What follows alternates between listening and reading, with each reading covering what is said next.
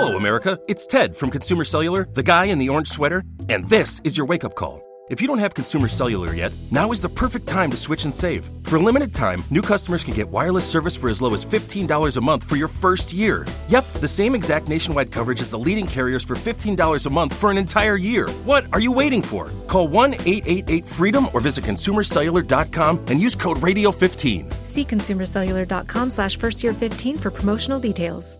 Ciao Luca, ben ritrovato, mi fa molto piacere.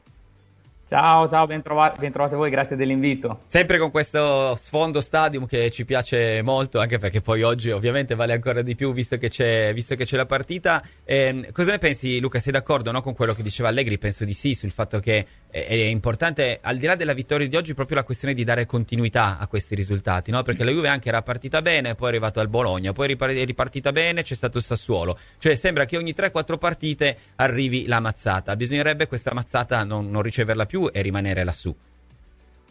Sì, sì, sono, sono assolutamente d'accordo. Eh, tra l'altro io, ospite di un amico eh, la sera prima, ho, ho, avevo fondamentalmente anticipato esattamente le parole di, di Allegri, mm. ma non perché fossi stato un veggente, ma semplicemente perché ritengo che effettivamente le partite contro le piccole siano quelle che ti permettano di, di vincere i campionati. Ora, non che la Juve debba tassativamente pensare a vincere il campionato, anche se, lo dico da prima dell'inizio del campionato, ha il dovere morale di essere lì fino alla fine per provarci. Poi vedremo come andrà. Eh, le, I campionati si vincono con le piccole e soprattutto contro le piccole è sempre più difficile preparare le sfide perché le grandi sfide ti danno motivazioni che, che ovviamente eh, queste partite non, non, ti danno inconsciamente, anzi ti creano quelle possibili trappole che fanno sì che ci siano quegli up and down, come tu hai ben giustamente sottolineato, vedi la partita contro il Bologna, la stessa partita con Lecce vinta, ma insomma che, che non ci ha regalato una Juve così convincente. E quindi la Juve deve vivere di slancio perché il risultato di San Siro è stato un risultato molto importante al di là di come sia maturato, perché in tutta onestà è legittimo e lecito aspettarsi qualcosa di più, però momento di difficoltà, assenze importanti, vince a San Siro, autostima che inevitabilmente deve crescere certo. e, e, oggi con il Verona eh, non ci sono scuse. No, assolutamente, anche perché appunto sono quelle famose partite che se vuoi fare un certo tipo di campionato devi vincere per forza, no? Il famoso ritornello del fatto che i campionati si vincono con le piccole, no? Più che non di, con, con, gli scontri diretti, dove la Juve anche nei famosi nove anni consecutivi di scontri diretti qualcuno l'ha lasciato per strada, però poi contro le medio-piccole era veramente un, uno schiacciasassi. Senti, prima parlavamo con Cristina di, della sua ultima eh, presenza qui, di quando era arrivato Pogba, no? Con tutto poi quello che è successo intorno al francese mese. Adesso c'è una nuova suggestione di un ritorno potenzialmente clamoroso, quasi autofinanziato, diciamo, almeno per come sta uscendo, che è quello di Douglas Costa, no? che si è praticamente dichiarato innamorato della Juve a livello da, da, da definirsi un soldato di Allegri e che quasi sembra appunto si stia proponendo gratis, nel senso che il cartellino ovviamente non sarebbe da comprare, è arrivato il fine contratto con i Galaxy, eh, però insomma sappiamo no, dei tanti tanti tanti problemi fisici di, eh, di Douglas Costa. Io ho fatto un sondaggio un'oretta fa per sapere cosa ne pensano i nostri amici da casa, allora il 53% per il momento ha detto che non lo rivorrebbe neanche per sogno, il 31% immediatamente e il 16% che in realtà è quello in cui rientro io con un sì ma dando eventualmente delle, eh, delle limitazioni a questo ritorno. Tu da che parte stai Luca? Io sto dalla parte di coloro che di Douglas Costa sono stati eh, dei grandissimi estimatori perché obiettivamente è un giocatore che faceva cose ad una velocità innaturale con una tecnica eh, oltre la, la, la, media, ma ben oltre la media, quindi parlavamo di un giocatore senza ombra di dubbio fuori, fuori portata.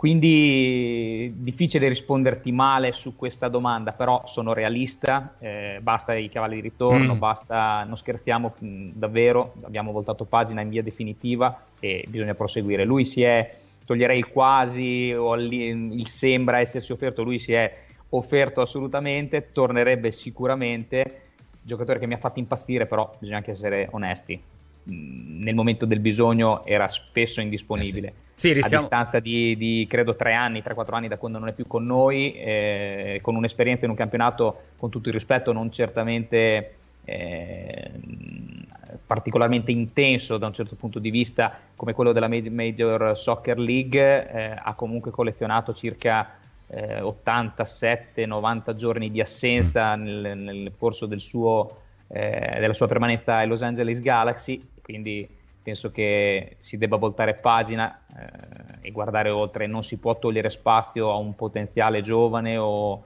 eh, certo. giocatore che ti può dare una certa continuità per così, il, mm, la sensazionalità di, di, un ritorno di un giocatore che tecnicamente è, è, fuori discussione. Eh, ma guarda, infatti stavo ragionando proprio ieri quando venivano fuori queste, queste eh, possibilità, no? del fatto che è stato lasciato a casa con tutto lo psicodramma successivo della tifoseria, un giocatore come, cioè, lasciato a casa, insomma, fatto partire un giocatore come Dybala eh, proprio perché insomma non garantiva un certo numero di, di, prestazioni all'anno, cosa che purtroppo sta continuando a essere anche eh, alla Roma. diciamo che è così, una situazione che andrebbe un pochino a tirarsi la zappa sui piedi. C'è qualcuno che proponeva in risposta al sondaggio un eventuale ingaggio a presenza, no? cioè senza garantirgli un ingaggio fisso con il numero di partita, allora gli dai il gettone di, di presenza. Non lo so se possa essere una via, una via percorribile. È chiaro che eh, sono andato anche a rivedere Douglas Costa nel frattempo di anni ne ha 33, quindi anche il, ritorno, sì. il rientro dagli infortuni ovviamente si allunga sempre un pochino in termini di, di, di tempo. Vedi, vedi Dario, il, il punto io credo che debba essere focalizzato su su una linea guida, su una direzione che la Juventus eh, ha intrapreso sì, sì. e da lì non bisogna spostarsi. Quindi se si è deciso realmente di voltare pagina, puntare su giocatori diciamo più giovani, che abbiano più fame, eh, dimentichiamoci il passato eh, e andiamo avanti, guardiamo oltre, nonostante non me ne voglia da Glascosta, ripeto, di cui ho, sono stato innamorato, grande stima, però insomma credo che non sia il giocatore che faccia al caso di, que- al caso di questa Juve. Però a questo punto, con questo discorso, mi tiri fuori anche Berardi eventualmente da un mercato di gennaio, se ho capito il tuo ragionamento, che ci sta, eh? Ma, eh, sono due situazioni completamente diverse. Mm. Eh, io credo che Berardi sia un giocatore che per il campionato italiano sposti gli equilibri, sia un giocatore che può fare la differenza eh, assolutamente eh, siamo sempre lì, l'ho detto, abbiamo un giocatore come Sule eh, che sta facendo benissimo a Frosinone, lasciamolo lavorare una stagione intera eh, in ciociaria e poi credo che se le premesse siano queste ehm, avremo la possibilità di riportarlo a casa senza aver fatto investimenti ingombranti che poi ne precluderebbero certo. il, l'eventuale impiego in futuro. Quindi su, su, Bernard, eh, su Berardi ne faccio un discorso diverso, eh, potrebbe essere utile nell'immediato però eh, credo che la Juve abbia veramente dei giovani che siano ultra interessanti, come Sule, come il Diz, come eh, Dan Huisen, certo. come altri che insomma eh, sono frutto del, dell'ottimo lavoro fatto di, da Matteo Tognozzi e Giovanni, e Giovanni Manna. Eh, non bisogna tarpargli le ali in, inserendo in organico giocatori che poi sarebbero, ripeto, ingombranti. Ecco, quindi, dal mio punto di vista, su questa operazione è più orientato alla futuribilità di ciò che ha in casa e a cui vorrei dare lo spazio che meritano. Ecco. Senti, eh, invece vengo più alle cose. No, non è vero, ti chiedo ancora una cosa di mercato, no? Perché nell'ultima settimana sono schizzati in vetta all'indice di gradimento due nomi importanti. Uno che sarebbe un ritorno in Italia, non alla Juve, che è quello di Rodrigo De Paul, eh, che la Juve aveva già seguito prima del suo passaggio all'Atletico Madrid e che io avrei preso veramente sarei andato a portarmelo a spalle a Torino perché è un giocatore che mi fa impazzire. E poi un altro che arriverebbe direttamente, in questo caso dall'Udinese, che è Samarzic, che dopo essere saltata la trattativa con l'Inter praticamente già con la penna in mano, adesso sembra vicino alla, alla Juve. Ti piacciono tutti e due? Li prenderesti entrambi? Se dovessi sceglierne uno, quale prenderesti? Guarda, eh, allo stato attuale io credo che ci siano tre nomi su tutti che, mh, mm, o meglio due su tutti che siano in orbita Juve, che non significa che la Juve li prenderà, ma sicuramente eh, sono al vaglio e credo anche mh, mm, siano giocatori che la Juve stia trattando. Mi riferisco Kefren Turam del Nizza, giocatore che ha un costo di cartellino sicuramente importante, ma resta eh, per quelle che sono ovviamente le mie informazioni il primo nome in assoluto uh-huh. in indice di gradimento per Cristiano Giuntoli. E, tra l'altro eh, un tuo collega de, de, de, della stampa proprio pochi giorni fa ne ha parlato che è Antonio Barillà, eh, che a lui risulta eh, lo stesso, ovvero che, che Turam sia il primo obiettivo, che la Juve farà un tentativo addirittura eh, di provare ad anticipare eventualmente la sessione estiva già a gennaio e l'altro è sicuramente Samarzic su cui credo che ci siano eh, contatti molto ben avviati, la situazione molto ben eh, diciamo definita. Eh, manca il tassello eh, relativo all'Udinese, ovvero l'Udinese ha cambiato allenatore, non naviga in buone acque, ehm, bisogna che la, Juve, sì, che la Juve, che l'Udinese si tolga un attimino da queste sabbie mobili. Certo e credo che mh, nel qual caso questo si verificasse un eventuale inserimento di una contropartita come può essere Nicolussi Caviglia potrebbe essere un'operazione fattibile per, per gennaio.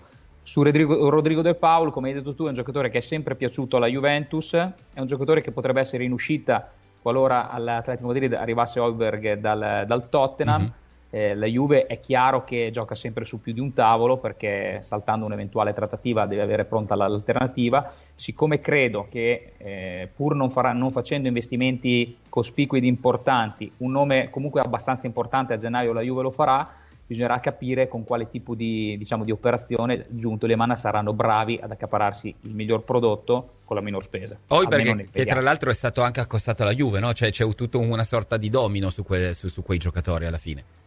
Sì, però mh, per quanto ne so io, ti ripeto, eh, Turam e, e Samarzic sono di gran lunga i due nomi eh, avanti a tutti. Poi, ripeto, Turam mi rendo conto che sia un nome molto difficile da prendere, sia un giocatore che ha gli occhi di parecchie, di parecchie società big eh, europee quindi lì dopo si, vedrà, si vedrà la, la pill della Juve e la bravura del suo direttore tecnico. Però l'idea di vedere un altro Turam con la maglia bianconera non dispiacerebbe, visto che la, no, l'altro ha, ha, sbagliato, la riga nera ce l'ha, ha sbagliato l'altra, cerchiamo di prendere il, il fratello. Io sono, sono contento che, le, che l'altro abbia, abbia, sbagliato riga, perché credo che la Juve non avesse bisogno sì, di operare sì, certo. lì ma di operare in altre zone di campo. E quindi, visto che ce n'è uno che ci serve, andiamo a prendere quello che ci Bravo. serve, giustamente.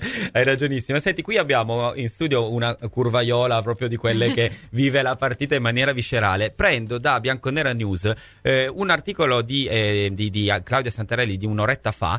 Eh, stanno arrivando in queste ore le autorizzazioni per mostrare gli striscioni questa sera in curva sud, quindi un, un ulteriore passo finalmente no? per il ritorno al 100% del tifo del, de, della parte calda, diciamo, della Juve. Il lavoro è frenetico per cercare di consentire a tutti i gruppi di appendere il loro vessillo. In caso di mancato via libera, anche per un solo striscione, nessun gruppo li farà vedere. No? Questo è anche un po' dimostrazione dell'unità di intenti da parte della curva, così come è accaduto nel derby. In ogni caso, non mancherà il supporto della squadra. Quindi, finalmente, non più la partita a spot, ma un tifo continuativo. Quanto può essere importante, Luca? Io avevo sottolineato più o meno scherzando che il primo anno in cui la Juve non aveva vinto lo scudetto è stato quello post-Covid quando gli stadi erano chiusi, no? quando paradossalmente appunto proprio il tifo non c'era. Potrebbe essere davvero un fattore aggiunto questo?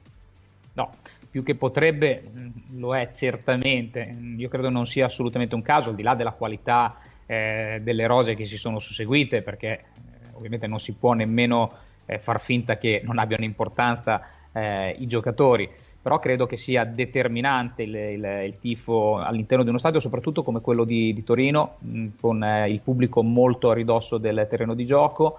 Eh, io ho avuto la fortuna di viverlo in eh, parecchie circostanze in epoca pre-Covid e devo dire che mh, mm, quando, quando, lo stadium cantava era, era un qualcosa veramente di, di, di impressionante tanto che non sono io a dirlo, ma sono gli stessi giocatori mm. avversari della Juve che hanno sempre raccontato che entrare in quello stadio con, quella, con, quella, con quel tifo eh, incuteva già una certa eh, sensazione, un certo timore. Quindi è determinante. Tra l'altro è un tema che io spesso ho trattato eh, anche sul mio canale perché auspicavo eh, il ritorno del dodicesimo uomo, perché credo che non ci sia spettacolo più bello di avere un tutt'uno, cioè una squadra in campo che lotta ma che viene spinta poi da, da un pubblico in una sorta di sinergia che è determinante per arrivare a determinati successi.